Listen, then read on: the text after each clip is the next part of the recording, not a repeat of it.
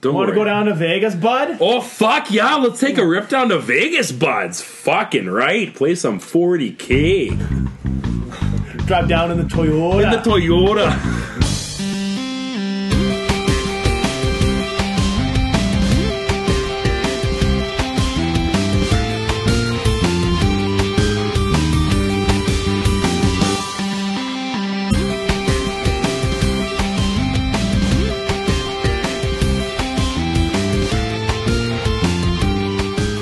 Hi, and welcome to another episode of Hobby Night in Canada. I'm your host Tom, and with me, as always, are Dan, Ward, Mike. Steve, okay. Well, first off, you'll notice I'm probably a little bit hoarse right now.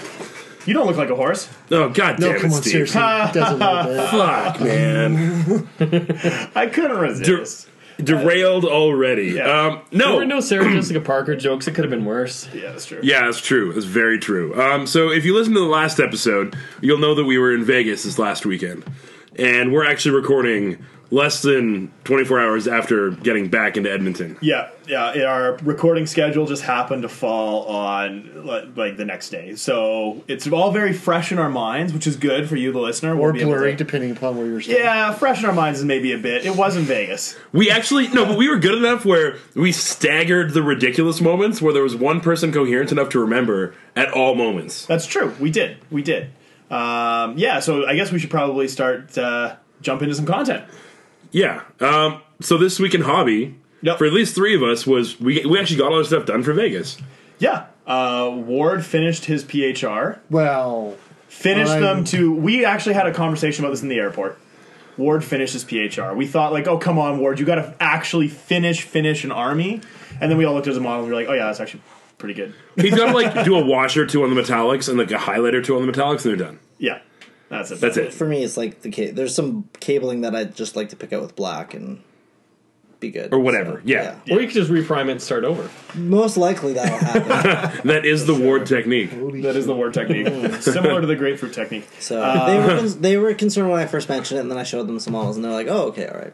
Yeah, it, it wasn't like your. Uh, w- I remember when we went to Attorney. The War Machine. Uh, no, it was actually Dystopian Wars. The War where his Machine. Ottomans- Dystopian Wars.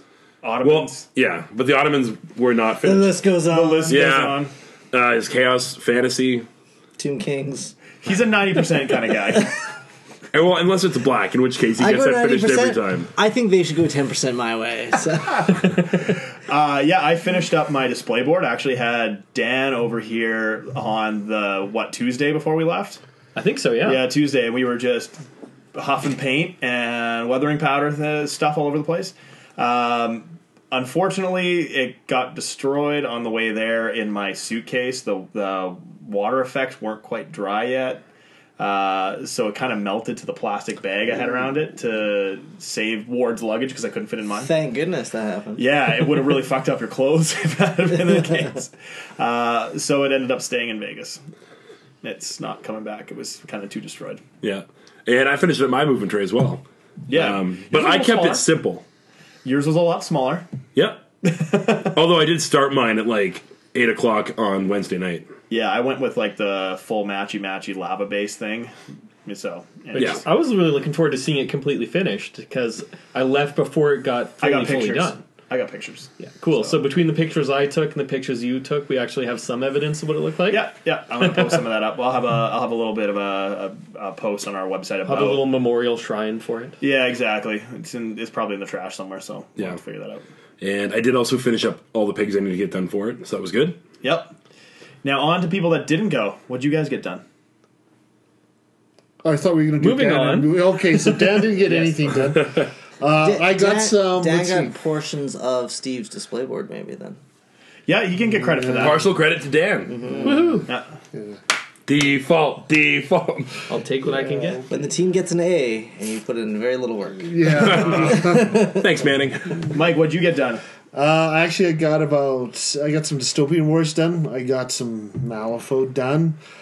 Uh, I got my contemptor done. Which is sitting right here and looks awesome. Yeah, and uh, I am really close to having about seven things for drop zone done. I'm just finishing off the metallics. Nice. You know, I really like how nice you're being by working on so many other game systems while you're doing the Cal stuff. Yeah. Just so that you can stay on the same pace as us. Yeah, I, I thought it's just I thought it'd be nice, you know, not scare you guys away. Not just like have it done already. Yeah, that'd be a little upsetting. Considering I'm just I'm starting. serious. I, don't, how did you, I didn't say that to you before. I've got I've got three oh, ten Marines base coated now completely. yeah. Because you're doing that now, I'm going to do my first set, and, and, and, Okay. and then we'll be. Even I feel like I gotta buy some spaghetti before I can move on. Yeah, pro tip: if you need to use painting sticks, spaghetti works great.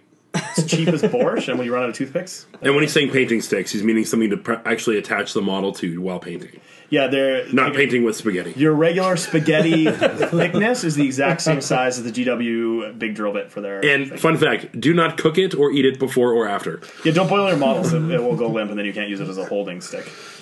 Won't work. Wow, so many Probably pro tastes tips. bad pro with tip. the paint on Yeah. it too. Yeah, that right? too. Yeah. Absolutely. Uh, all right, so moving on from there. Shut up and take my money, uh, Oh. Dan. I'm out of money.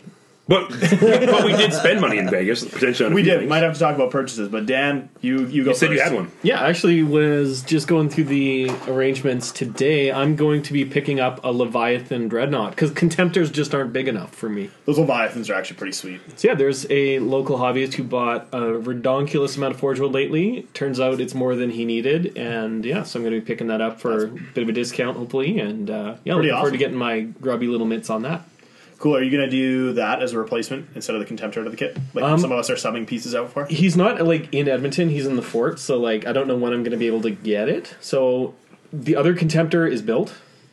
I Hmm. just need to put on the little bit of um, brass etch icons on him, and then he's ready to prime and everything. So more than likely, I'll just stick to the one that I've already got going. Gotcha. Okay. Also, I do, I probably want to do the Leviathan with the close combat weapons, not like the graviton cannons. So he'll probably need more arms in the future. Gotcha. Gotcha. But That yes, makes that's that's my uh, shut up and take my money. I think. okay. All right, I guess uh, going Do you want to go with Mike? counterclockwise. What? For Go what? with Mike, and then we'll talk about what we bought. All right, Okay, Mike, you shut up. take my money. Uh, I actually bought a, uh, a light box. nice. I'm still playing with it and learning how to do it still because there's Cool. so that subtle variations with the with the, the different colors and stuff like that. That's but- where the contemptor photos came from. Yeah, it was it was Yeah. going on. it- I saw it on. It was on sale. I got it for hundred bucks. It came with uh, two lamps Cool. plus all the backdrops, and it folds up to about the same size yours does. It's kind of cool. So yeah, That's pretty awesome. yeah, that's it though. That's now Nice. done for a while. Gotcha. Uh, I guess I'll go next. sure. Um, so I picked up down in Vegas the toughest girls in the galaxy. Uh, a set of them. I don't really Okay. know which. They're the Iron Kingdom, I think it is. Is that right? They're they're the ones that have the World War One German helmets. Okay, Uh, little pith helmets or whatever. Yeah, they're they're actually really really cool. Spikes on the top. They are the Iron Empire.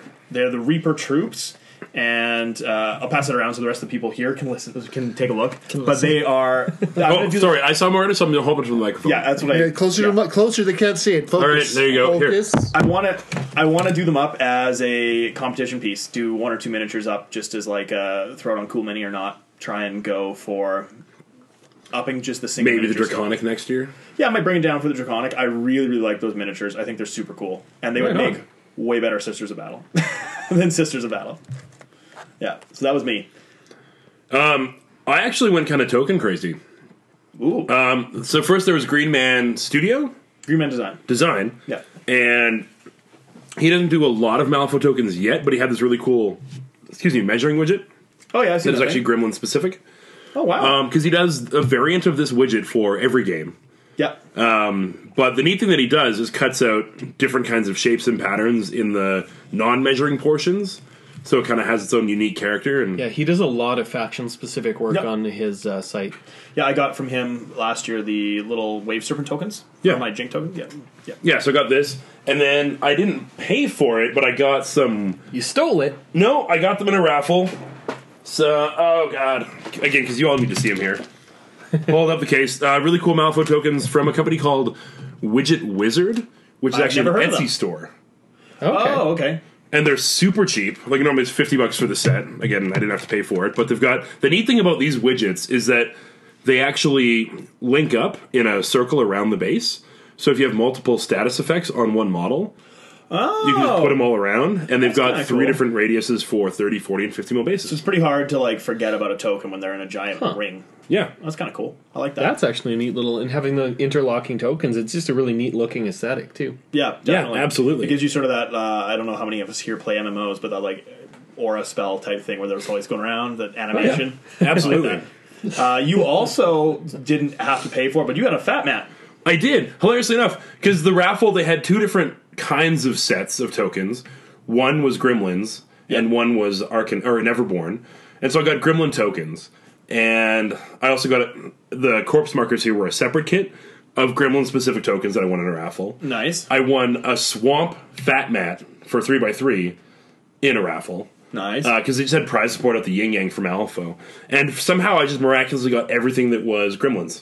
That's pretty perfect. Yeah, Hmm. it worked out really, really well. And um, I brought the set with me. of these Tokens new are brushes. very, very slightly sticky, and it's unnerving. Yeah, it's because they had backs on them.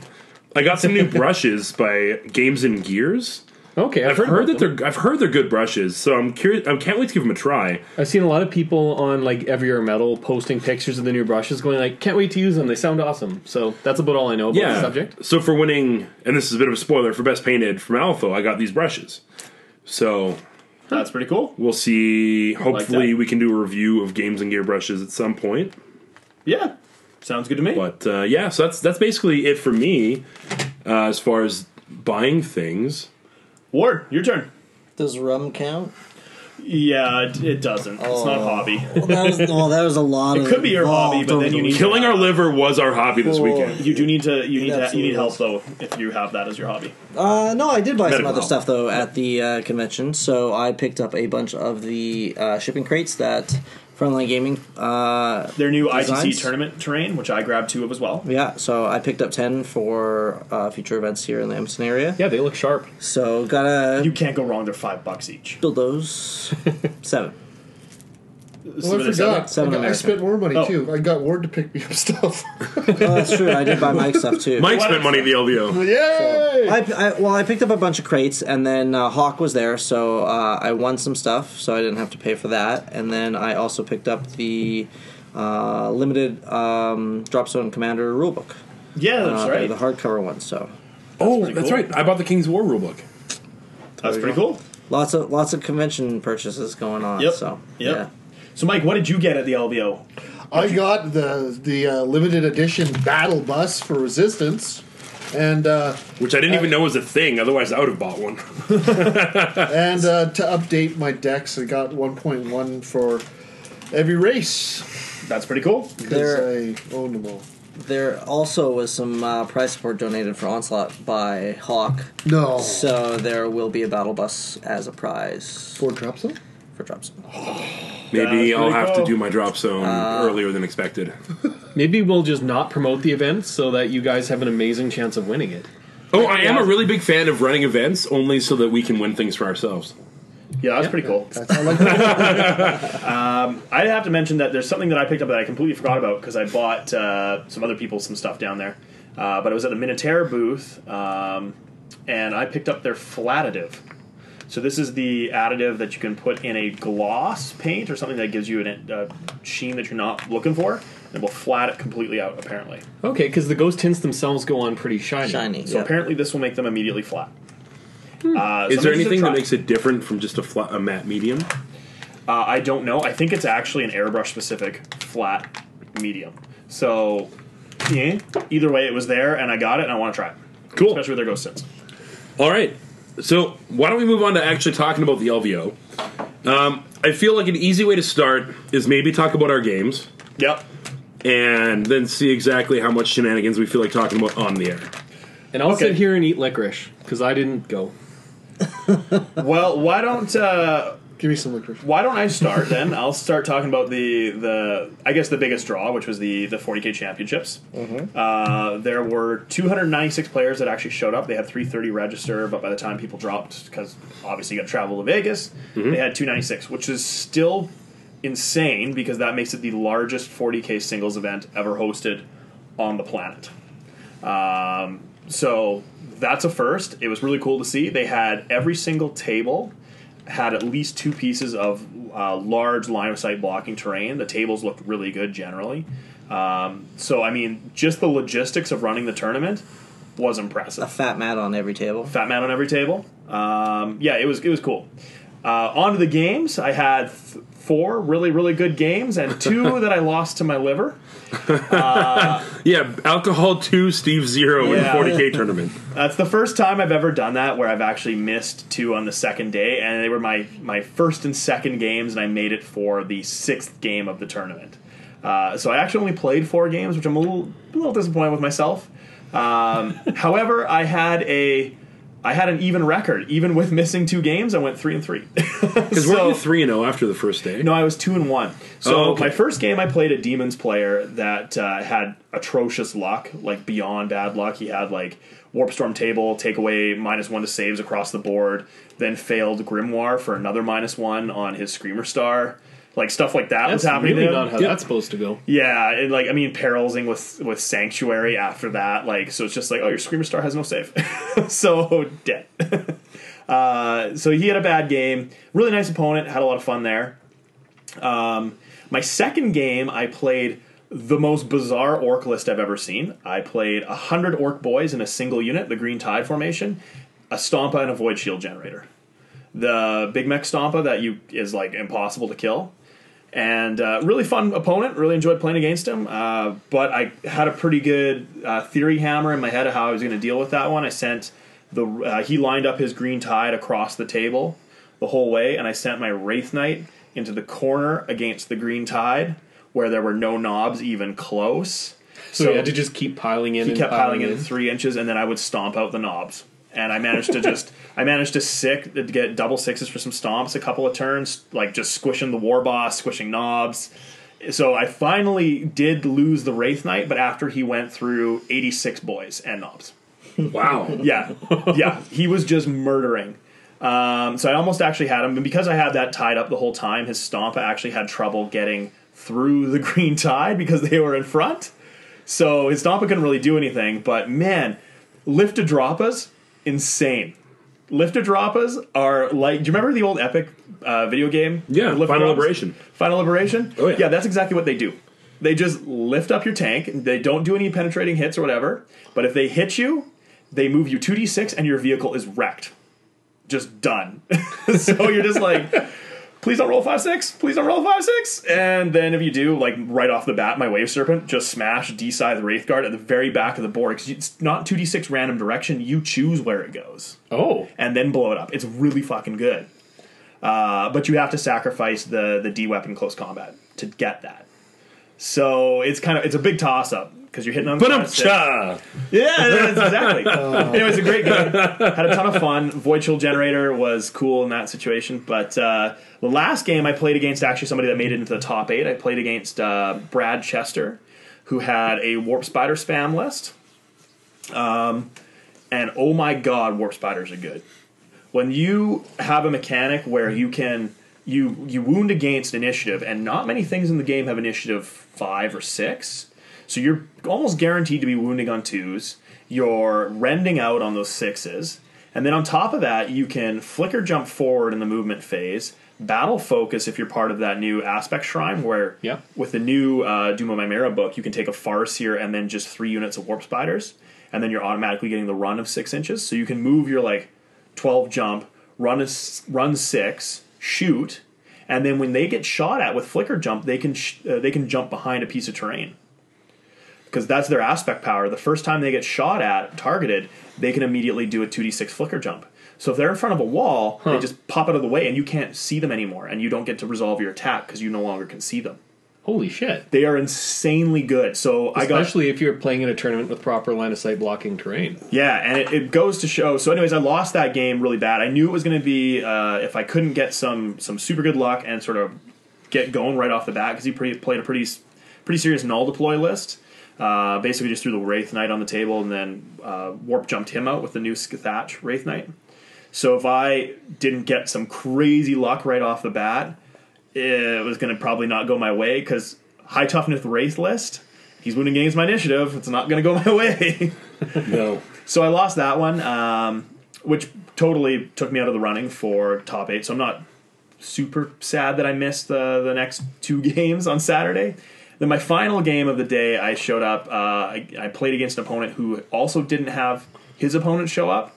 So we both got full points and got to play like a completely no pressure game. Oh, cool. So it was uh, it was a lot of fun. We we we rolled it out. Um, I did manage to take the win, so that was cool.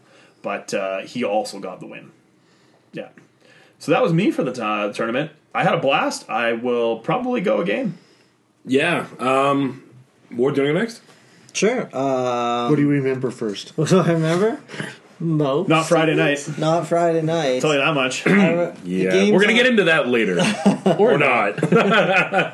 So I played uh, two different systems over the weekend. I went down and Friday night we or Friday, uh, since I thought it was Friday night, but apparently it was all day Friday. I had to play X Wing, so I played four games of X Wing. There was 16 players total. Um, there's supposed to be 21 that showed up, so which was kind of Twenty-one that registered. 21 that were 16 showed up. registered. Only 16 showed up, so he was kind of started a little bit late because we were kind of waiting to see if five more people would pop out of thin air, but uh, they didn't. So with 16 players, we that meant we didn't have to have a uh, another system uh, or another event being ran on the Sunday.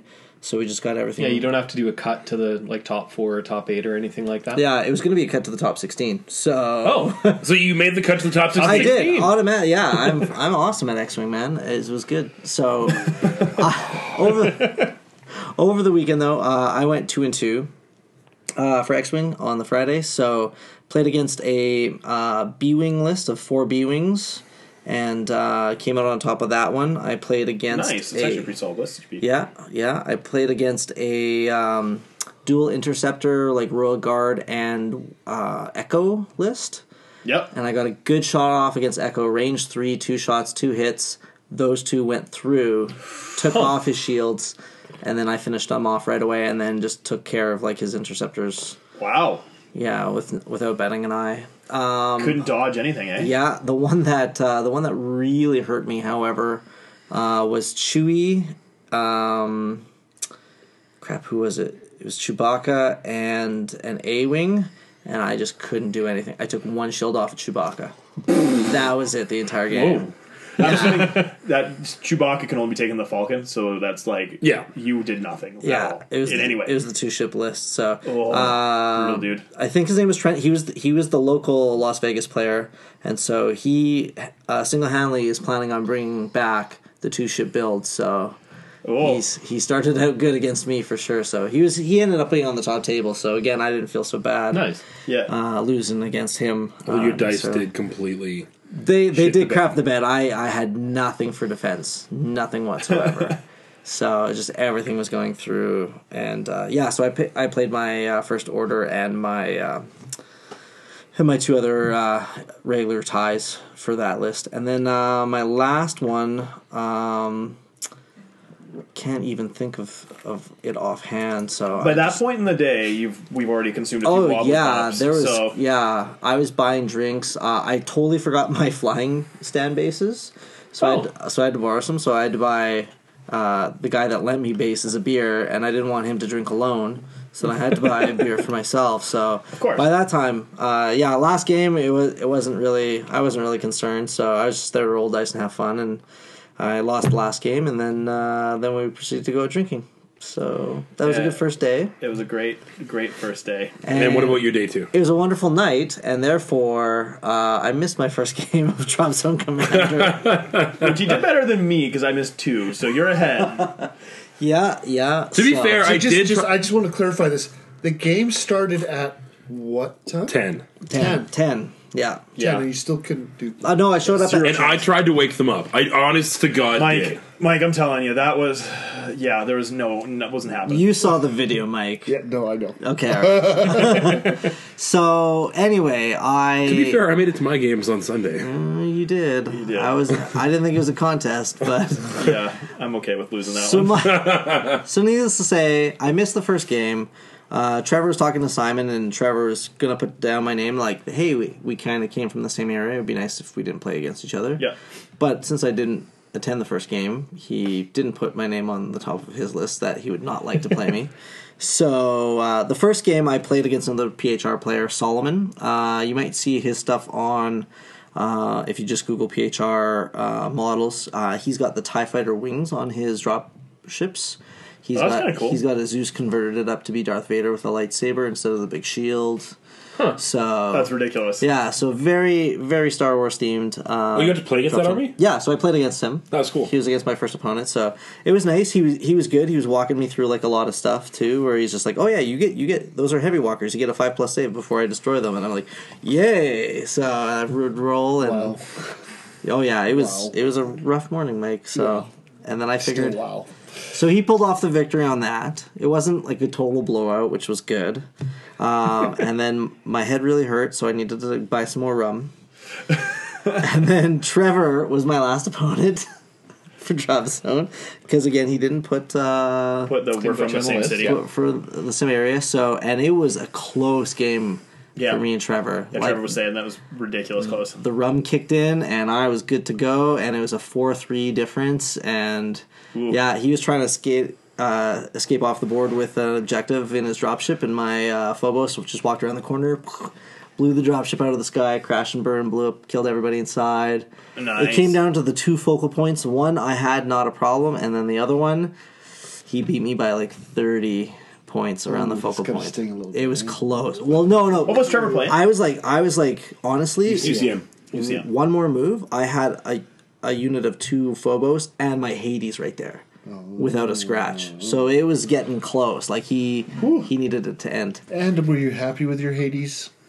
I was I was pleasantly surprised with my Hades. So. This is this is you. You guys were list bashing, and you swapped out the Athena for the Hades. the two right? Athenas. I had two Athenas and I Yeah. swapped those out for the Hades. I told you. Uh, because they suggest that I go with more anti air. So I, I went with uh, two more Phobos, scrapped the Hades, uh, or scrapped the um, Athenas. Athenas, put in the Hades as like the other anti uh, tank, and uh, went to town with that. So it worked out, it worked out really good for that. Um, yeah, so it was a close game against Trevor, and uh, I was pleasantly surprised when I won Best Painted for Drop Zone. Yay, Nice. Lord! So despite the fact that we made fun of you for not quite finishing everything, you were Uh, finished enough. I was finished enough. They liked the they liked the color matchups, the Yeah. the, the little details of the hex patterns. the stencil work that you did with the hex pattern. Yeah. It does make them look pretty unique. yeah. so pulled ahead with that, and uh, so I won a blister pack and a set of rune building templates from Hawk. So Yeah, the room building templates look really cool. yeah, and we were the talking rune about it. the rune building templates were from a guy in the states that works right next door, and he wanted to donate them for the Oh, event. okay. So Hawk gave me a blister for best painted, and then uh, that guy gave me a set of the token. So he was playing at the event too. It was awesome. That's So- pretty cool. Nice. Yeah, and We uh, were talking about how they would make almost great molds, and we need to make more of them. Yeah. Yeah. Trevor's got some, so maybe I'll hit him up for that. Yeah, or again, exactly. like a set is not that bad. They so- were pretty. They're vacuum form plastics, so I'm sure they're pretty cheap. yeah, twenty five bucks for a set of them. So yeah, it's not bad at all. couldn't couldn't be bad. So, but yeah, no, it was good. There was lots of PHR, uh, one resistance. Trevor was the only UCM. Uh, There must have been Scourge. one sc- Shatara no, and I don't, Scourge? I don't think No, that there's really? any scourge. Yeah, I don't on recall that seeing day. any Scourge. I was asking about this, and I found it very weird that it was like one resistance, a couple shells already. Lots Maybe of maybe it was PHR. just Mostly maybe PHR. it's just a matter, but I I really like the Scourge. I thought they were like kick ass. Yeah, I'm They are, surprised. but I think everyone just loves PHR because the tournament was half PHR, wasn't it? there was a lot of PHR. Yeah, I would say maybe slightly above half even. it's like playing in Space Marines. They're everywhere. Everywhere. Yeah, There used so. to be. Not so much anymore. Not anymore. Well, at the Heresy event, They would be all there. Yeah. Yeah, And absolutely. then, uh, then nothing for the Sunday for me because again, I didn't have to play any more X Wing. And Sunday, me and Steve took some painting classes actually. So weathering 101 and advanced airbrushing. We'll talk about those ones after because I've got some some stuff I want to talk about with that, and I think Tom wants to speak about his games. yes, Yeah, so Friday, um, to put this in perspective, my my tournament didn't start until 5 p.m., but I went to the venue at the same time as those guys. Um, so that means I started drinking about six hours before my event started. Yeah. Um, the good Sounds news, promising. I had a perfect record for the Henchman Hardcore. Per- In the wrong direction though. Oh, absolutely. I went 0 3. But the henchman hardcore is the least com- serious, I would say, of the yeah, it's really just kind of a primer to get the weekend started. yeah, a bit of a, Uh, and I ran my Ulix Gracie and two uh, piglets Yep. through. Did you And- give up bacon? Did you give up? No, I you couldn't didn't. get bacon really through. That would make sense without it being like you're clearly just transporting raw meats into this country. We didn't yeah, really have time. and when you're once you're in Vegas, you're just I ha- ev- I think everyone has intents of like I'm going to record games and do interviews and like take lots of photos, Yeah, I and then know. you just get wrapped up into playing games and socializing and trying not to die drowning in your own bodily fluids. and drinking. Well, those two are very connected. yes. Uh, Um, so Henchman Hardcore, you played a full pig list. We talked about this last time. Didn't do so well, But- met some cool people. Met some great people. Um, I actually got to play against an, the one other Canadian there, uh, Dan Miner. Um, run, He runs the Wet Coast GT. Yeah, I and I got to meet him when I went out uh, last summer to the West Coast GT. So we had cool a really guy. great time, and I got to play against uh, Chrissy, who runs a Weird Place, which is the big Malifaux Facebook group. And I feel really bad, but my my third game, I do not recall from that night. That's good. That I- was the same as me, right? So I do not recall who, who I don't even know what I played against, like what the army was or who they were or what. Hey, Tom, you're allowed. I'm not sure if he would know either, so don't worry. Right? Um, Yeah, exactly. And then Saturday was the actual legit gaining grounds, the real tournament, and I went two and one. I actually ended up That's pretty good. I actually ended up losing to Dan Miner. Nice. Okay, so another Canadian uh, beat you. Yep. That's good. But So I ended up beating um did Dan win the event?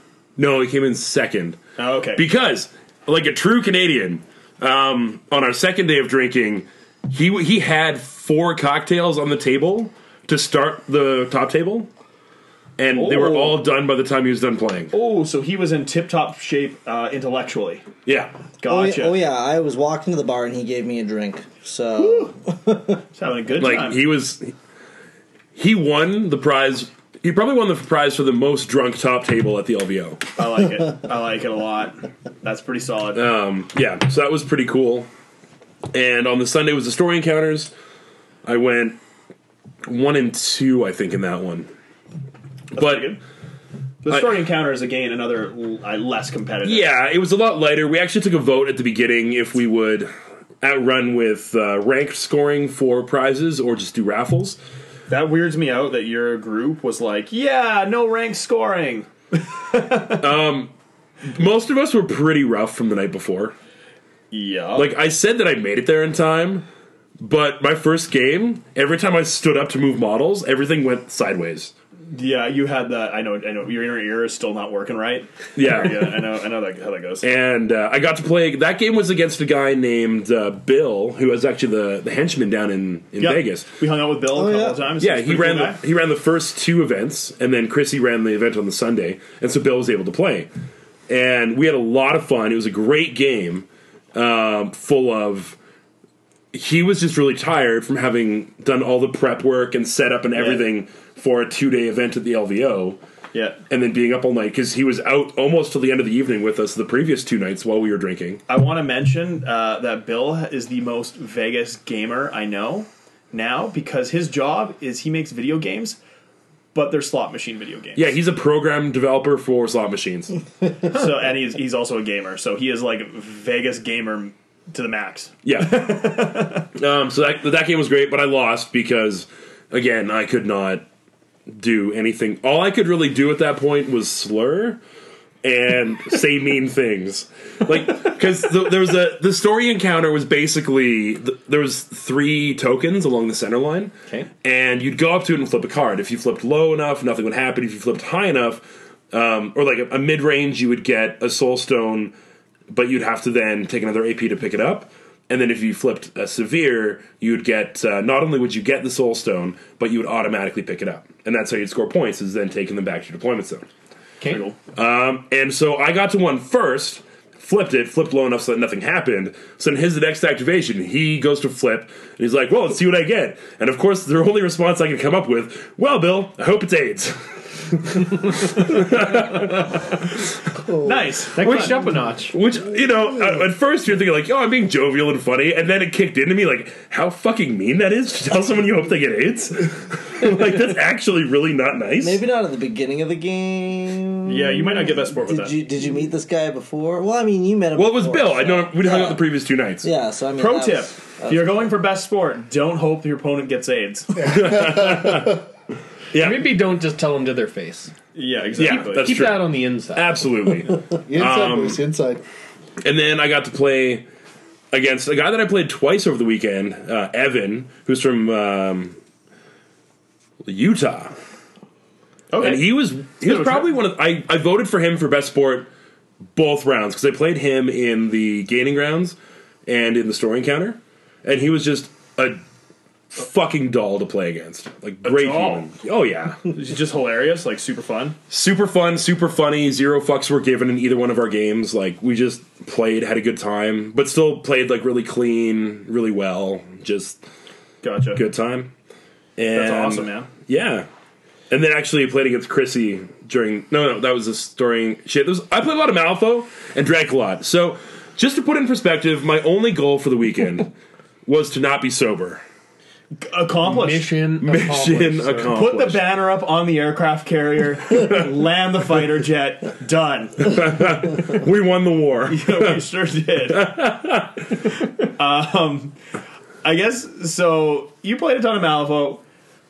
How how is the general Malifaux community? Because this is one of the things that we talked about a little bit. That uh, Ward's played a little bit of X Wing. Uh, I guess not internationally. I don't think you've. But at least outside of Edmonton, Yeah, 'cause you went to the played in West Coast and- Vancouver, Yeah. We've played in like regionals and stuff. Yeah, outside of exactly. Edmonton as well, but so you get a little bit of experience out of the meta. I've played Yep. uh, 40k outside of the meta. Yeah. This is your first time not playing Edmonton Malifaux players. Uh, What did you What do you think? They're exactly the fucking same as Edmonton Alpha players. the game is just that it caters to that kind of that kind of uh, meta, that just wacky fun. Yeah. Okay. Like you'd see a few masters that you don't necessarily see locally just because everyone's got their own flavor of the week that they like. gotcha. Yeah, yeah. Uh, But other than that, yeah, it was. They were all That's awesome. just like the players we have here. So That's they're all awesome. great people. Um, they were competitive insofar as they played clean and well, but not competitive insofar as like arguing over rules. Played you a good game. Yeah. Yeah, And the only times we ever really had to talk to the TO about rule stuff is when we're laughing about a hilarious circumstance that would maybe impact the game. Like, so in one game that I played, I I did got I, one like that too. I got to tell you after. Uh, won, and this was against Evan without killing a single model because the objectives were such that I had to take. Uh, this is during the story encounter. I had to get a wagon across the table without dying, and I did. And uh, the other ones were uh, Frame for Murder and what was the last game? Deliver Message. Yes, I think that's what it was. So I got I delivered the message just fine, and then I sent a piglet up for up to die. So I got the max for the for the deliver message. I got the um, the frame for murder, the two points because it was not Lynch that killed the pig, but it was before the end of turn four. And then I proceeded to be like, I'm not going to touch any of his models because he might have frame for murder, and I'm just going to tank and bunker and tie stuff up from killing the wagon. And that was it. But um, Zoraida has Obey, and, Hung- and Hungering Darkness has an ability that's almost like Obey. And basically, what it is, is if you succeed in the willpower duel against them, you get to force them to make an AP or take an AP action of any kind. And we were looking to see if he could actually get Hungering Darkness to activate one of my models to kill one of his models to then get the frame for murder I like that. um, which doesn't work for Huggies because for that moment it's explicitly worded that they become friendly. ah, So then it would be a friendly model killing a friendly model. yeah, that's not possible. Whereas with Obey, what Zoraida has and a few of the models in the game do, they don't become friendly models. So you actually can obey someone else to kill one of your models to get framed for murder. That's kind of cool. I like that. So Cool. Yeah. I had a, a moment like that in my first game. We were trying to figure out uh, one of his Chaos Lords had a weapon that um, was poisoned, poison two plus, I think it was. Um, and then he also had Iron Arms, so he was some crazy strength, uh, ridiculous Chaos monster against my gargantuan creature, Wraith Knight. Uh, so he was, I think, strength 10, poisoned two plus but you can only ever wound a gargantuan creature on a six with a poison weapon because they're immune to poison other than on a six. So you're like, how does this work? Can a model choose to be unarmed if they have no other second close combat weapon? And it turns out that you can, in fact, choose to be unarmed and still fight with just your fists. I would not have known that. Yeah, so you he can. It was one of those things where we were both like, this doesn't matter because this was the guy that couldn't roll at all. it didn't matter at all. They're like, I'd like to know this. So we had to ask the the rules judge. Same sort of thing. Really, really cool. Yeah. Just weird situation, fun. Yeah. And I guess that's really it for the game side. You guys want to talk about those painting seminars a little bit? Sure do. Uh, so we did, like Ward was saying, we did weathering uh, uh, 101, and we did advanced airbrush uh, techniques. Yes. Uh, the first one was taught by Aaron Lovejoy. And if you want to check out whether or not he knew what he was talking about for these seminars, just Google him and his studio. He does a lot of commission work. The name And sounds familiar. He's won Crystal Brush stuff. Probably why it sounds familiar. He's really damn good. um, and so, Ward, why don't you tell us about uh, that one, and I'll take the advanced airbrush.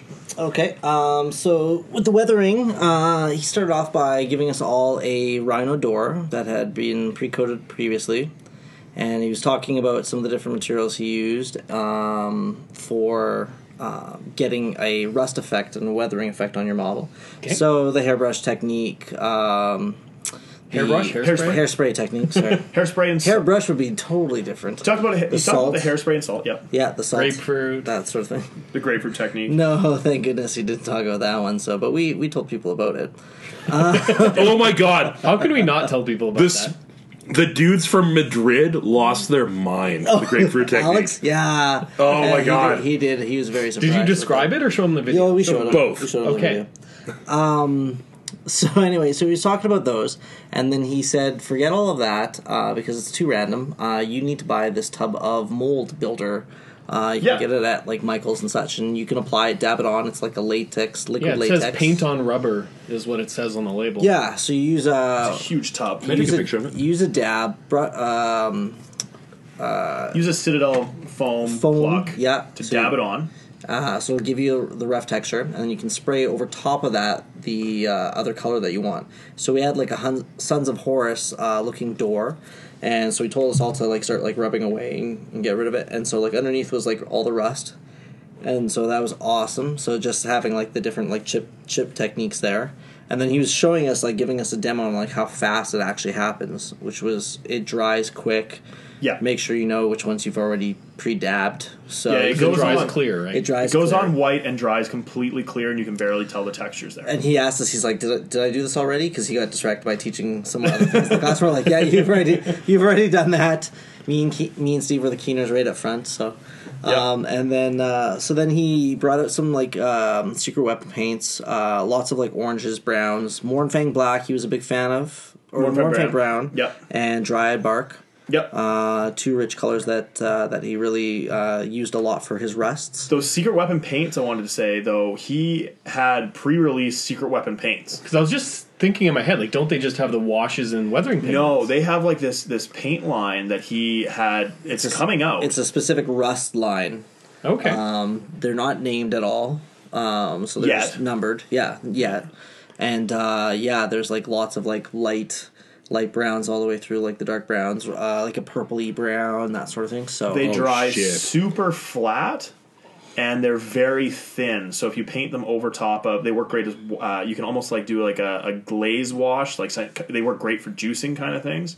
Uh, I wish I could buy some. Yeah, so stain, so standing over top of your stains eh, pre-existing, so and adding like a little bit of color. Uh, he showed us how to do like scratches, so doing like a thin line, tapering it down. Um, you want to do like an uh, an off white, like a bone. Uh, the menoth, what's the menoth? Menoth white. Menoth white, Menoth yeah. white. Yeah. So that underneath the chips to to give it a little bit of like uh, definition. Well, it gives it almost well. that sense that there's depth um, behind, like deeper in. That the the thing paint that's is like- actually up. yeah, because Yeah. if you paint like the, Peeling away the sort shade of thing. color over top the chip and the highlight color underneath, it gives the 3D look like it's a dent as well as a chip. But what he almost. was talking about though is that Menoth White though is almost the color you want for all rust All effects. of your effects. And normally I'd be like, "Uh, I don't know about that, but t- coming from him after I googled some of his work, I was like, oh yeah, okay, yeah, and, trust ju- you. and just seeing like this over top of like the blue, the bluey green, it was just like holy smokes, yeah, that just To like, be honest, every gives you the chip that detail. I've ever done in my life uses basically the Menoth White as the bottom yeah. line. So what he would do is he would do the bottom white Menoth line and then use the P3 paints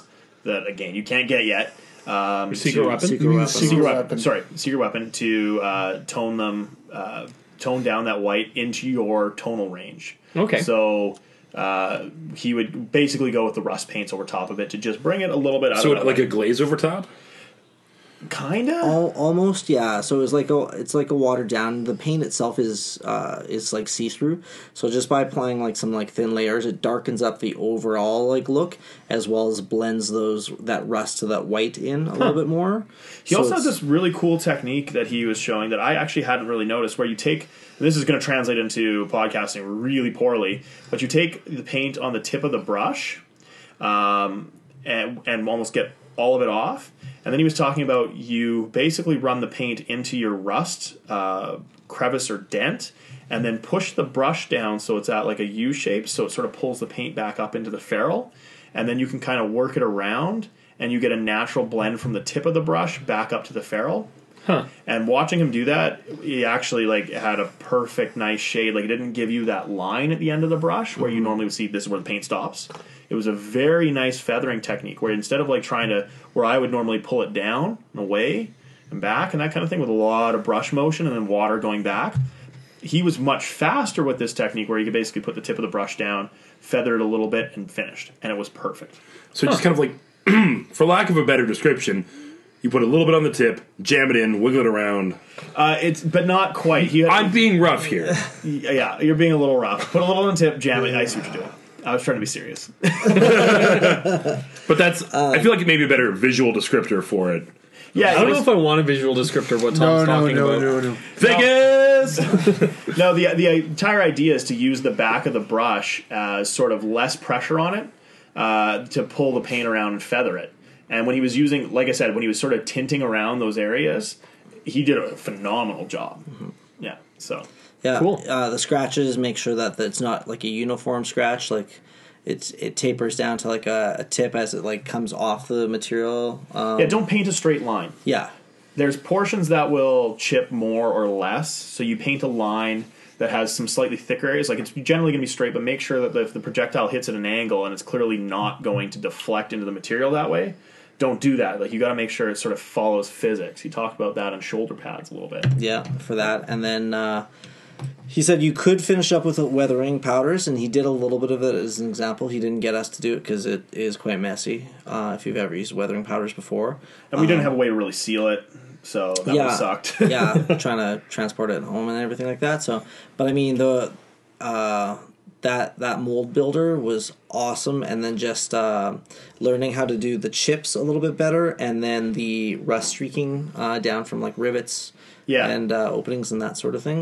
the streaks down were really cool. Um, I'm with you on that one. The thing is, is I mean, the way he did his rust underneath when he started with his base coat of rust, it was so simple.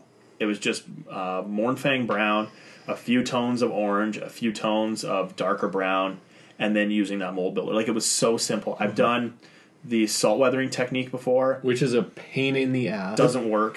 Uh, I've done the chipping material medium before on my entire dystopian fleet, and that's great there. There's not a lot of detail to obscure. I've tried it on other things, and it gets a little thick. This you get more control with. You don't have to use an airbrush, and it gives you the same effect as the AK interactive chipping or the uh, I think I have the Vallejo, same thing. Same stuff. Yeah, um, but you you get that control. That was actually like I was blown away by that. Yeah, I love that course. So it was totally worth it. I'm glad that we had Sunday off to go Yep. attend. So Yeah, I mean it was uh, beyond worth the money. It was it was great. And the thing that impressed me though is he all he was talking about how weathering powders were um, is, are all the rage right now. He was kind of saying that unless you're doing a competition piece, to not really worry about them too much, because the entire point of a weathering powder is they stay that dusty looking sort of thing. Um, and if you're gonna that's, if yeah if you're gonna use it as a game piece and like lift up your model like every time like that's gonna rubs it's off. gonna rub off and you're it's gonna disappear and not be worth it on your model so competition pieces you can see more use out of for sure uh, rather than game pieces so just yeah, depends on just what because you're you, trying to you do. also can't seal it when you start dabbing in the the sealers. They don't they don't really quite work when you start using um, dull coat. It changes the tone. Yeah, you lose the vast majority of it. We actually have some pictures of that from the work on your display board, Yeah. like before and after the varnish, just to illustrate how ridiculously desaturated it is once you use a dull coat. Yeah, it was interesting. I really Which appreciate it. has its place. yeah, I, I think I think the weathering patterns is something that I'm still going to use, uh, but less so now. Very much less so. Yeah. All right. Uh, and then quickly, Was We there did- much in the airbrush that we don't already, or that we wouldn't have already have talked about? No, there, there wasn't much there. The only thing that he talked about quite a bit was um, a little bit of shade theory. So he was talking about how um, with the zenithal highlight, one of the things you can do is actually take your shade color and apply it almost with 100% opacity from the top. Instead of doing a light zenithal at the top, if you go at like a facing the front of the face where the light would come in, if you go directly straight down from the top and you spray full blast and then do the opposite shade from the bottom, that actually is probably a better zenithal effect than trying to do some nice blends and that kind of stuff because that's where the light's coming, you get the shade, and it will, just by the nature of the airbrush's cone and the way the particles will adhere, you'll get the zenithal out of that anyways. And I've tried that on my salamanders that I'm working on today, and I actually have to say he is right. It's it's less effort. You put in a little bit of highlights here and there, um, but these guys have all been reprimed green since you guys have seen it last week, and I'm much more happy with them. Um, so that was cool. Uh, we both picked up alcohol. yeah, uh, thinning thinning your airbrush uh, uh, your paints with uh, isopropyl alcohol, ten percent to distilled d- diluted no distilled water. yep, sorry, still water. distilled water, Diluted water? distilled water. Diluted alcohol. How do you dilute is the distilled water? Uh, you add alcohol to it. Uh, You're familiar guess. with this process. yes, Um, yes, much so So the thing he was talking about is how the you want a little bit of isopropyl alcohol in your airbrush because it breaks down the medium and the base, um, so that not to the point where it'll actually destroy it or start curdling the paint, but it'll it'll break up those little chunks that get stuck in your airbrush. Um, it'll let it go on smoother and it'll flash off a little faster. So he doesn't use any of when he's thinning the paints any of the weird mediums that I've been using. no. Uh, it was just straight alcohol and water. That's it. Uh, It was 90 10, so you do 90% distilled to 10%. and You hit a little chemistry wash bottle. And uh, he was talking about how you don't have to clean the airbrush as much. because it, it breaks the seal between the needle and the tip so if you wreck that like if you're using if you use that to clean your your brush uh, and there's no paint coming out like you've already cleaned it out you don't need to take your needle out and, and Okay. break that seal every time um, so that was interesting. you don't need to strip the, the brush down every single time uh, to clean it out which was an interesting thing for sure Yeah, because I think all of us here are like pretty Right- ridiculous. all the way down. Um, Yeah, Oh, yeah, stripping I, to everything. I strip it uh, like really regularly when I'm cleaning the brush, and it's good to not have to do that because another friend of mine I was talking to him the other day, he dropped his little tiny nozzle tip on the carpet while cleaning his airbrush, so he's like, "Well, fuck, Was this Yeah. Nathan again? no."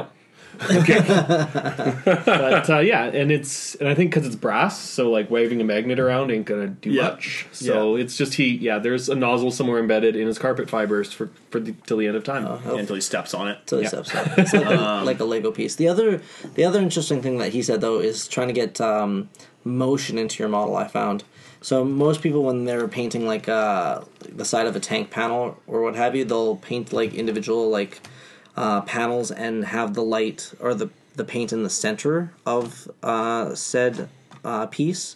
And he said most of that is uh, Model aircraft model technique. aircraft techniques, and it looks really good and such. Nothing wrong with that Yeah, the Forge rule books describe that too. that technique, but what he was doing instead of doing like the center of the panel is he would angle the panel to have like the eye drawn into to one direction. So if you have multiple panels on the wall, the high point would be like the top left of each panel, and the darkest would be the bottom right of each panel. Yeah, To you draw Provided the your- front of the model was at the left. Yes, So to it's, draw your it's eye something the to one draw direction. your draw your eye in a specific direction to imply motion. Yeah, it's Yeah. Some of that implied motion stuff is it's taking stuff from art theory and applying it to miniatures, which I- is totally valid. I have to admit, I saw some of the stuff that he was going for, and it's a little bit too sharp than what I would normally do. In fact, I thought it was a bit much.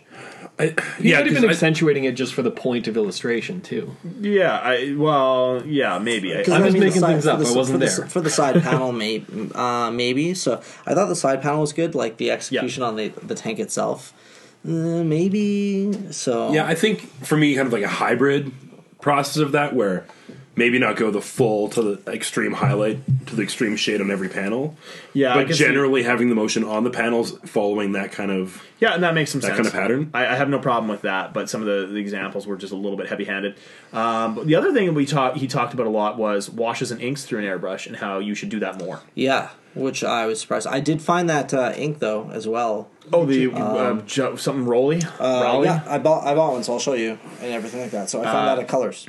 Oh, perfect. Yeah, It's awesome. So So he did the um, inks on uh, basically doing like the white through black shade progressions and then doing uh, inks across it because he was saying that inks when you paint them on are glossy when you airbrush them on they're matte. Um, so I found that a little interesting. No, you've seen it before. My scourge are all done that way. Yeah, but yours are shiny. But they, No, no, this- that's because it's a gloss afterwards. oh okay. I didn't know that. Yeah, I've never seen it. I don't think I've seen Mike's in progress scourge, No. just the finished ones. Because they're nothing's all ever done. in progress long enough for anyone to see it. exactly. exactly. I'm sorry. Holy cow. Paint slower, make us feel better about ourselves. Exactly. No, the, the it was it was cool. I, I enjoyed that. The the he did the uh, burn barrel effect, uh, and it's the first time I've seen it in person, not in one of the Forge World books, where it actually looked good. He did it on the back of. He had like four airbrushes, uh, probably more than that. There, he took the back piece off of one of the badgers that was already chrome steel, and then was just like did the burn effect on his airbrush, and it looked awesome. It actually looked like someone had used his airbrush and made it get hot. Hmm. Like it was weird. Yeah, that discolored heat effect is so cool when it's done right. It just looks. Yeah. But it's easy to make it wrong. Yeah, he, he said you have to do it over something very, very chrome metallic. So something has to be very bright. Um, and then you've got it was really simple. I mean, it was just the burnt umber, uh, purple, and then blue. Mm-hmm. That's it. You just do t- three ba- uh, two, three bands of them. That's all there is to it. yeah, With the blue being the final band? yeah. Yep. Burnt umber at the tip. Yep, and then work your way back. I bet you get. Guess what ink I bought? Burnt umber. Of course you did because that's all he used. he was like, love that thing. So. Very cool. All I'll right. post up a picture because I can't remember the brand. Uh, Yeah, I've got I got one. uh, or we'll mention it in a little bit. I'm sure we'll try and maybe put a few. It sounds like we have a lot of new products to show off, so we'll we'll put them on the Facebook page, that sort of a thing. Yeah. Put them to the show notes. The, ni- That's the, what ni- we'll do. the nice thing about these inks too is they come with a dropper bottle. So And the name is it's the Dollar Roni. yeah. I couldn't figure out the name either. I had to take a picture of it. Dallaroni. This is like what you bought at Michael's. No, that I Colours. bought that one at uh, Colors. How much? Okay. Uh, Nine dollars a bottle, so a little bit It's more. acrylic artistic ink. Yeah, they actually cool. are an artist's ink. They're quite nice. How big's the bottle? Like Mountain Mill? It is Looks like at least an ounce. 29 mil, one fluid ounce. It's not something- bad. You get something there. Yeah, it's still same you Lots- know, dollar per mill that you'd get from like a Citadel paint, but inks, if you're using them especially Yeah. diluted, they last forever. Yeah, Yep. you can airbrush. You can. He didn't paint dilute on, any of his inks Okay. at all. He would run them straight through the brush. So Yeah. yeah, Yeah, the hobby seminars were great. Uh, the weathering one was the the one that I would have if I had to pick one, I would have gone to that. That was awesome. I, I highly recommend it. Like if you go to a con and whatnot, and you have the Sunday off, like the the classes weren't expensive and g- two hours I think. Yeah, they're Were each they two nice? hours. We spent four hours there for thirty five bucks. Got some really good tips. That's Yeah. not bad. So Cool. worked out good. All right. So I guess quickly to summarize, Vegas is great. Trying Go. to go again next year. go to the LVO. If you are into miniatures gaming, there's something there for you. There was Battletech. I knew there would be. Sweet Jesus. and the people that were playing Battletech looked like they should have been playing Battletech. Hey, Tell you that much. I'll use my dad's joke and say I resemble that remark. Instead of I resent, you know. I get it, it's I get a dad it. joke. But it, it was really good, especially. I almost wish the pub crawl was on, was on the Friday night because there's so many people that you meet on the Friday Yeah. that you then get like eight hours with the next day while you're gaming and then done. Yeah. Yeah, yeah. Because so much about the LVO isn't really the gaming; yeah. social. it's the social aspect. Yeah, we, sure. we met guys from Spain. We met guys from um, well, California, Spain living in the U- US. living in yeah. the U.S. Yeah. there's guys from the U.K. that came. Uh, other Canadians, of course. Okay, right? I So- think there's one little story that I'd like to tell, and then we can wrap this one up. Okay. So we go to the venue on the Thursday night, and it's closed. So we decide to grab a drink from this tiki bar right out front.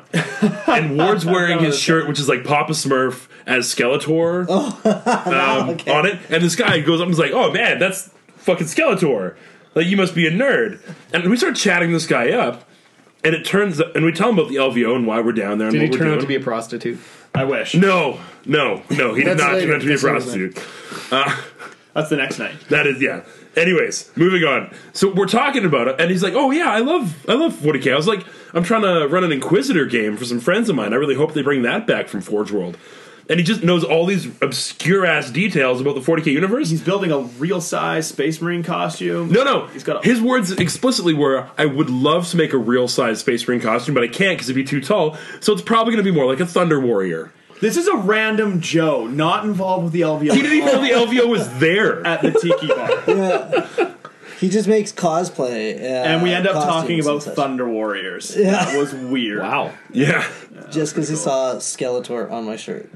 Yeah, it was cool. That was a fun one. So To be fair, Tom and I were grabbing soup earlier today, and the guy across the table was like, "Oh, I just sorry to interrupt, but like I overheard you talking about like Horace Heresy stuff. I'm just going to correct some of your information in your conversation." he's like, "Yeah, the rules are not out yet for the new Iron Warriors models in 30k." I was like, "What the shit? Who are there were like three people in that restaurant. It was pretty funny. That one of them happens to be a 30k game. Just like by himself reading the newspaper.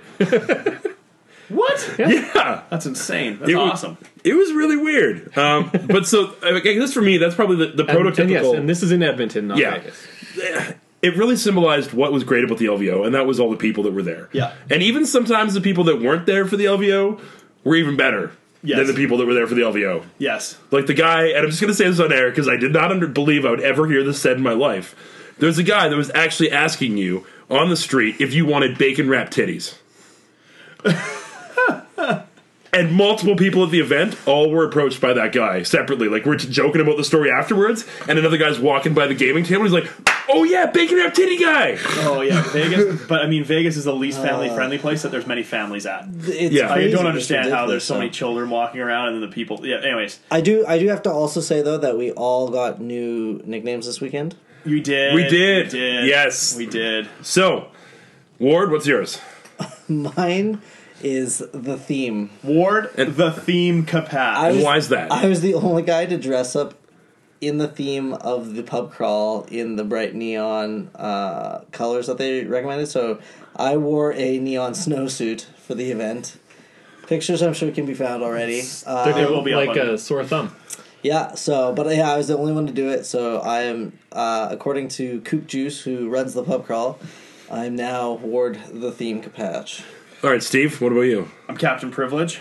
Because I wanted to stay in the Cosmopolitan instead of Bally's, which I am still happy with my decision. Also, because you have The next is Pat. I had the Nexus card, so I Yeah. could get through. So you That's had the short lines. I did have the short line, which saved me in Calgary until I got lost in their crappy airport. Yeah. Sorry, Calgary, you guys have a terrible airport. And then mine, I don't think we actually have to explain this. No, I feel we're like- we're not going to explain yours at all. Your nickname is Tom the Degenerate Carter. Yeah, self-explanatory. Fill in blanks as necessary. yeah, yeah, exactly. Uh, if I had to give this a rating on the puck scale, I give this event a five. That's why I've gone. This is the third year in a row. It's a blast. I give it a five as well. Uh, I would give it a five, and I told Kyra to expect me to go next year. So Yeah. yeah. And after the podcast, you can tell us how that went. Oh yeah, sure, sure. Uh, So let's give some real content for Yep. like 10 minutes here. Yep. Um, recently, we've all been using a lot of either crackle paste or Games Workshop crackle paints to kind of do various basing techniques. Yep. And I'd like to start out by maybe reviewing the two different products and maybe what are the pros of one or the pros of the other. Yeah, there, I'm sure there's more than two out there, but we're going to focus on the two that we've used, and they're the, I seem I would imagine the easiest to find. Yes. Yeah, generally the Citadel stuff, and then the more like art store Golden brands. products. Yeah. So let's Yeah. just start with the Citadel one. Um, they make the two different kinds. Yeah, they have uh, Martian Iron Earth and Agrellan Earth. And the difference is one's brown, one's red. Well, one's more of like a lighter gray, and the other one's more of an orangey red. Yeah, one works perfect for your Martian bases, as you would imagine from the name, and the other one works for everything else.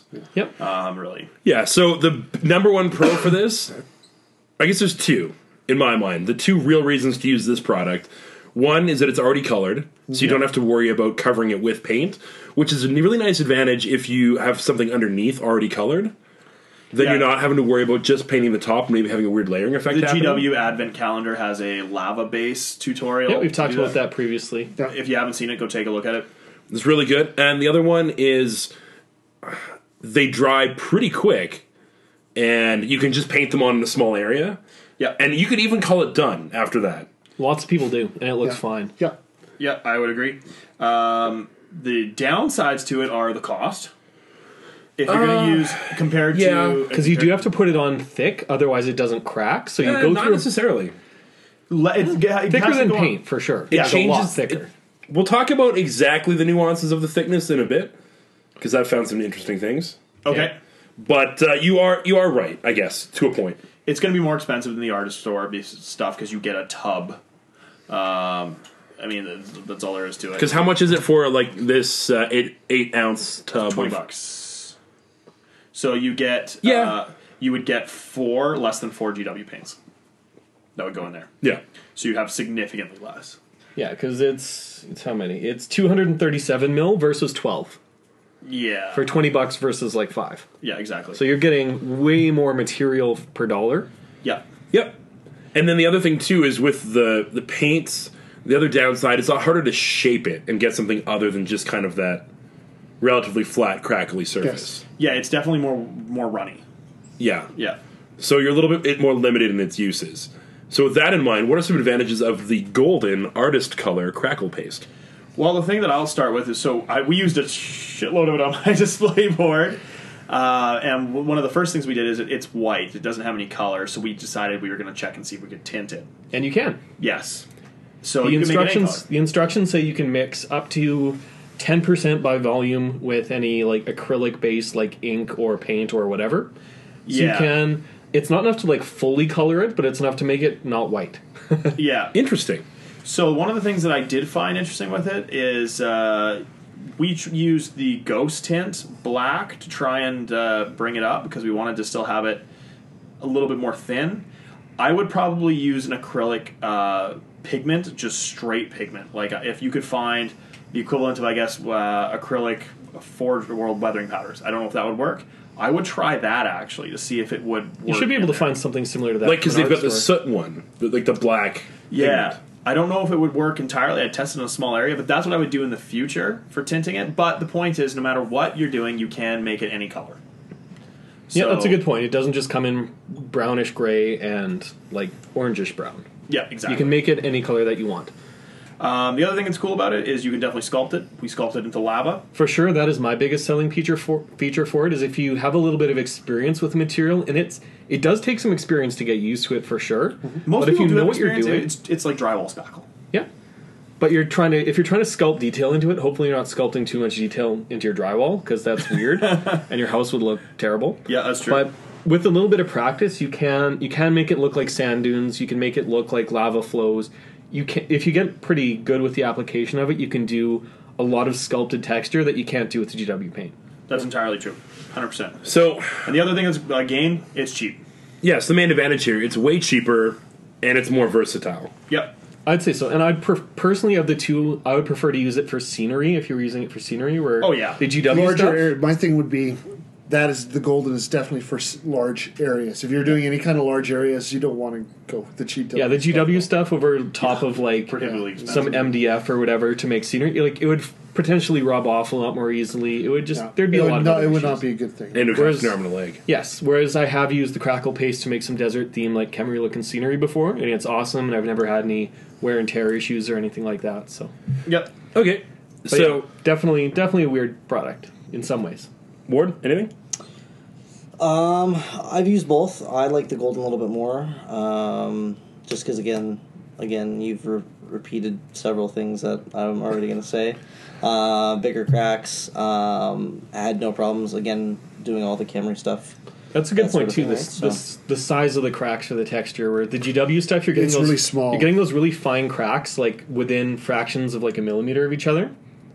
But the acry- or the golden stuff, the cracks are like a quarter inch apart, sort of a thing. Yep. Uh, Lovely. so going into the technical aspect of it. It's all right, word. We should let him finish. No, no, that's all good. That's all good. I'm. Oh, I guess we also, I, totally skipped Mike. I feel Mike's also accomplished. used it too. Yeah, and I don't want to repeat everything. So are, are we ready gotta to feel- rate these and then talk about some tips and tricks? Yes, I think so. okay. So let's start with the golden. Uh, how many pucks? Give it a four. I'm going to give it a 4 2. I'm gonna give it a four because it's not colored, but it works better in my opinion. Yes. Yeah, I really like it, but yeah, it being pure white is a bit of an issue for some uses. So yeah, four works for me. And I think four as well. Like, Unanimous Yeah, holy decision. shit. yeah. I'll go 4.2. Oh god damn it, Steven. okay, what about the G dub ones? I actually go with the three. Yeah, I- three as well, actually. Three. yeah, look at that. I'm gonna say four, just so we're not all in agreement again. Okay, perfect. I'm going to say four because even though it doesn't have the same variety of uses, for the uses you're going to that you need it for, it's great. I will. I'll give you if you are painting uh, uh, Mechanicum and you're doing a Mars theme. Oh, you'd be crazy not to. base, y- then it then it's a five. But if you are looking at uh, uh, just a Snow general world. purpose snow world that has cracked snow, Uh, d- cracked ice. cracked i- I, st- I guess you do blue. Then I, I don't know. Anyways, um, y- it's more versatile. I mean, yeah, if you have that army that needs that color and you're not tinting the GW stuff, it's a no brainer. And I'm doing Mars bases for my Iron Warriors. Yeah, so it's yeah, So you're totally sure. biased. Yeah. That's why I give it a four, not a five, because I recognize my bias. Yep. Um, as for tips and tricks, the one thing I will say is the tip for uh, tinting that stuff is you is you have to realize it cracks less. Depending on what you add to the golden medium, It's very easy to disrupt the cracking process. yeah. Yeah. So that's why I would I we use the the um, ghost tint and the ghost tint is a little flexible clear um, tint, and I think that was a mistake because we didn't get quite the the size of cracks that I was looking for. So if you went with the Forge World powders type stuff where it doesn't have a medium, Yeah, you might you might not disrupt the uh, the drying and the cracking as much. so I don't know if it'll work entirely the same, but I that would be my tip if you're going to tint that stuff. Try to use something that doesn't have a weird medium that's going to make it flexible, especially a flexible medium. Totally fair. Uh, any other things specific to the golden uh, that you maybe can think of? putty spoon, uh, putty knife is a great way to apply. Yeah, I've got a set of um, like palette knife type things that I have for manipulating it, and they come in super handy. It's very easy to clean up afterwards, but you do need some kind of an applicator. Failing a putty knife, you can use the kitchen knife that I have still sitting on the table from when we made our Oh display. yeah, we did use we did bring down Don't butter knives. tell and your spoons. wife, though. I only used the spoon, so the butter knife's fine. Yeah, exactly.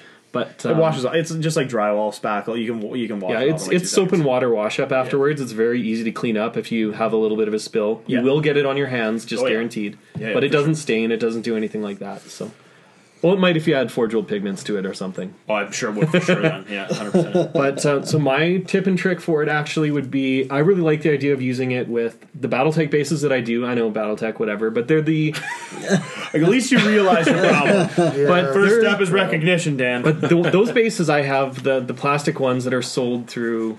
Um, it doesn't matter who manufactures them, but they're like um, it's kind of like a hollow lip situation. So they're I was going to say that. because a lot of those models have like the little s- like cylinder puck thing that they're standing on between their feet. So they had the bases have like a lip around the edge and they're sunken in, so you can just oh yeah, okay, that makes like sense. that's how the bases all work. And so for these models, I actually kind of build up a little platform in the shape of a foot, like where it's going to attach to afterwards, and then just spackle in the area around it so that you can build it up thick enough for it to crack. Like it needs to go on at least probably two or three millimeters thick to crack properly. yes. So that's definitely what I do is um, I prime the base first. I build up that little island. I spackle it full, and it, you know you just kind of do it flush to the sides, and uh, glue your model on afterwards and everything. And that works really well for me. I like the idea of these hollow bases. That's actually something you can buy from Secret Weapon Miniatures as well. Yep. You can buy it in like Yep. the round shoulder and the round beveled edge. You can just buy all the different sizes, but they're designed for doing like water effects and all kinds of other custom bases. They would work amazingly well if you were doing like a crack desert theme. Yeah, I and agree. as a side note, those uh, indents or recessed areas on the round bases that you're talking about, this is where GW fails. When you put that medium in there, it shrinks to the middle, and you have this big empty border around the base. Yeah. there's, there's it, it doesn't work well with them at all. Yeah, there's nothing for it to attach to on the side. So Yeah. if you can get build up like a, a little dry riverbed type thing, so you can actually get something to Yeah. pull to the sides, it'll it'll help. But yeah, you're totally right. Yeah, Yeah, and, and this is this is where the the paints are really quite nice. You don't have to apply them that thick. yeah. I've found even relative like you you're going to be applying it thicker than you ever would a paint. No, but That's this, this, true. uh, this is what I'm telling you. I, I did apply the GW stuff on those beveled insert bases, and it just shrunk to the middle. The G dubs, Yeah, the GW stuff shrunk horrendously. really. Yes, there's there's a good three millimeters around the 32 mil base. So it didn't It crack sucked around right the in. edges. Hmm, That's It that's did. really it weird. separated from the edges, and it, it's all radial too. I guess that makes sense. Yeah, the because the cracks do follow the shapes that are nearby. Yeah. So So, it's if you all do have that it's like a sunken inlet- sunburst. It, di- it didn't work well. Yeah, I'm just I saying could it didn't s- work. I could see that it not cracking properly around the edges, but the GW bases that don't have that, it would work perfectly. No, no, and then I did it. It's not as bad, but Still a it little still bit. does the same thing. If there's no nothing, it's not touching anything else. It goes completely radial, and Hmm. it sucks into the center. So here's a tip then. Weird. Make one sure of the to- one of the ways that I'm using it on my bases is with a mix of sand and ballast. Oh yeah, and that's where you get your, your anchor right there because it's a rough surface. Yeah, exactly. I, I was just saying, if you're doing it straight onto the base, it doesn't work worth shit. Yep. Interesting. So that's the tip. Make sure you've got some kind of t- texture around it. Yeah. Especially for the the citadel stuff because Yeah. it's.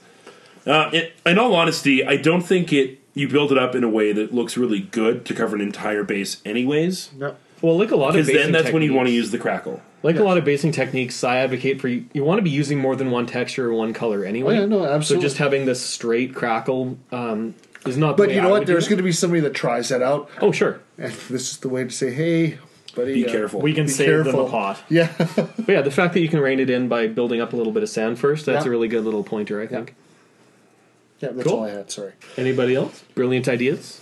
No, it's pretty straightforward stuff to use. Going once, frankly. going twice. Yeah, it's why it's why we did this after the LVO because we probably ramble way too long about all the fun we had, and then actually hopefully have something useful for about five ten minutes. Yeah, Oh, and I guess the other super quick thing with the um, golden crackle paste or similar products, it does actually take minimum of like 24 hours for like a decent thickness of it to dry properly and finish cracking. If you let it sit for like an entire weekend or whatever, it'll still form more of those fine cracks. So it is very much uh, you know do a bunch of bases and let them sit for a couple days. You're not doing it you know grabbing the next basin line, grabbing the next basin line then going back and dry brushing and sealing them five minutes later, like it takes a couple days. It's like Yeah. working with green stuff. You need to let it sit and cure properly. It's a slow process. Check out the instructions for it if you're using it, if you're worried at all, because they have a pretty good instructions page on Golden's uh, website. Yeah, I just googled it when we were working with it. That's how we found out you could mix it with ten percent Yeah. acrylic paint, and, and they not do affect talk it too about bad. thickness in general, expected drying time. But yeah, you're totally Yep. right. 24 hours before cracks. And the other thing that you cannot do is do not uh, speed the drying process. That will impede uh, the formation. of like all using a these hair little dryer or fissures, whatever. Yeah.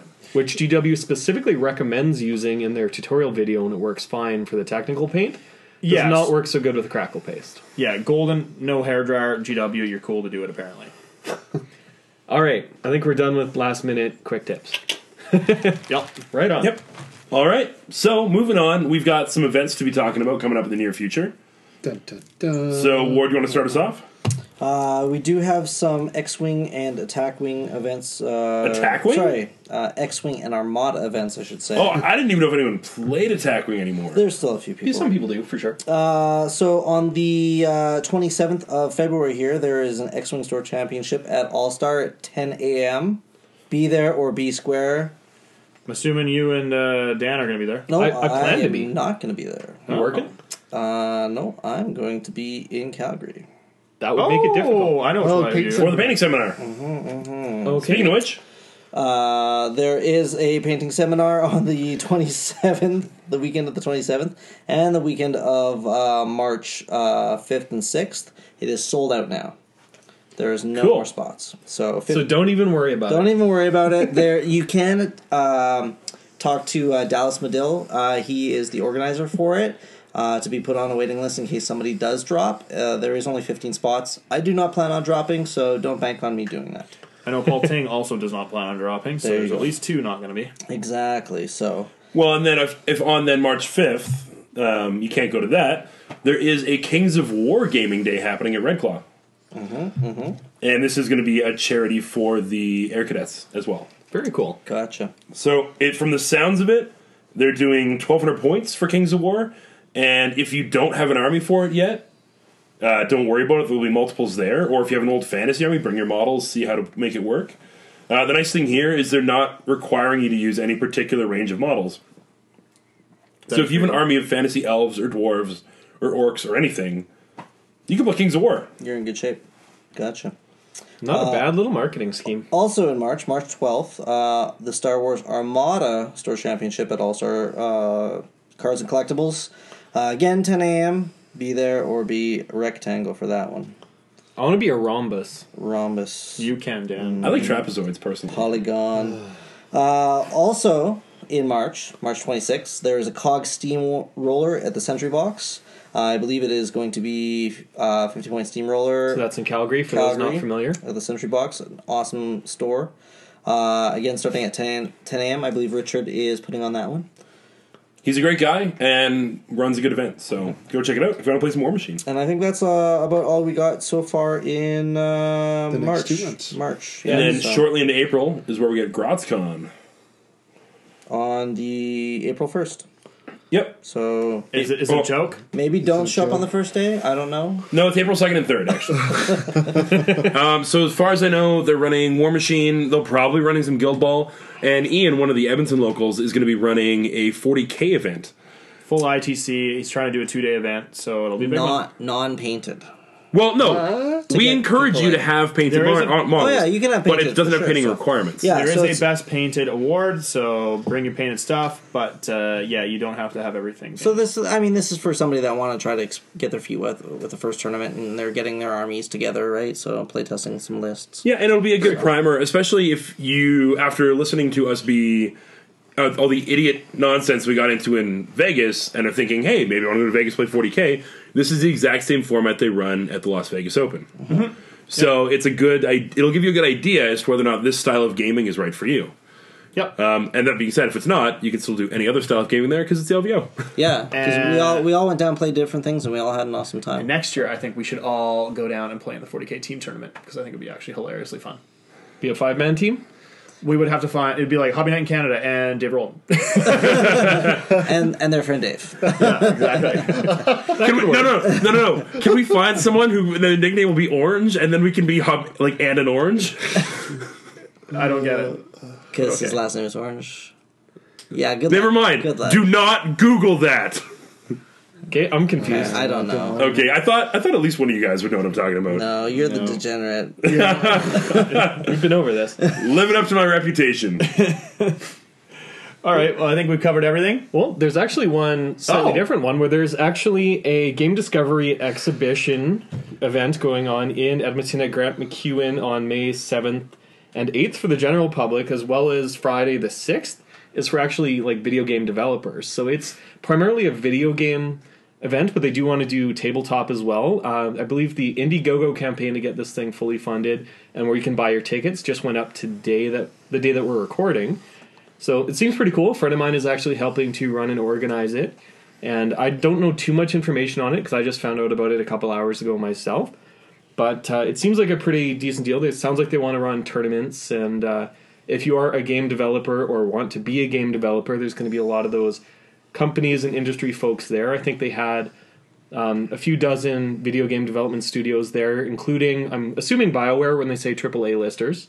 Yeah, Uh, last it's year. Edmonton, so it's a good Uh, bet. you know, first year was last year, and they had I think 650 attendees and whatnot, plus the 40 or some companies um, there as well. So sounds if you're into video gaming, sounds like a good place to go if you want to uh, potentially pursue a career there.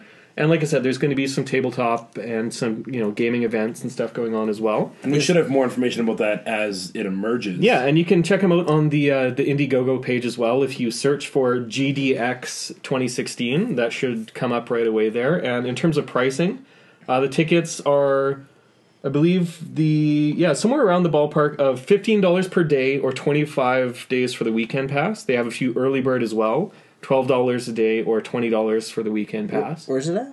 Uh, that's at Grant McEwen in Edmonton. Okay, yeah. And so, and Sorry. if you want to convince fifty thousand of your closest friends to all donate twenty bucks, you can get the crea- You can potentially get the creator of Final Fantasy to come out to this. Yeah, I think so. There's kind of a joke stretch goal if they ma- make a million dollars in pre-sales for tickets, but you'd basically have like the entire population of Edmonton going at that point. So it's possible. I don't know if it's likely, but uh, but no, they're it's one of those events where they're they're like 25 percent funded in the first eight or nine hours. And, so probably gonna be and- a good- and so it's gonna happen, folks. it also seems a lot more official than the previous gaming. yes, this Well, is we know about it. This more is than a not E. week in advance. TCEG Con. this this is an actual thing. Yes. So Um, yeah, it sounds pretty cool. I will get some more information from my buddy Derek in terms of what they're doing for tabletop, whether it's some open gaming or tournaments or what have you, and hopefully we'll have more information in the coming weeks. Again, it's not till May sixth, seventh, and eighth, so we got a ways to go just yet. And yeah, stay tuned for more information there. Gotcha. Alrighty, I think that's an episode, boys. So until next time, this has been another episode of Hobbitate in Canada. Uh, I'm your host, Tom. I'm Dan. I'm the theme. I'm Mike. I'm Steve.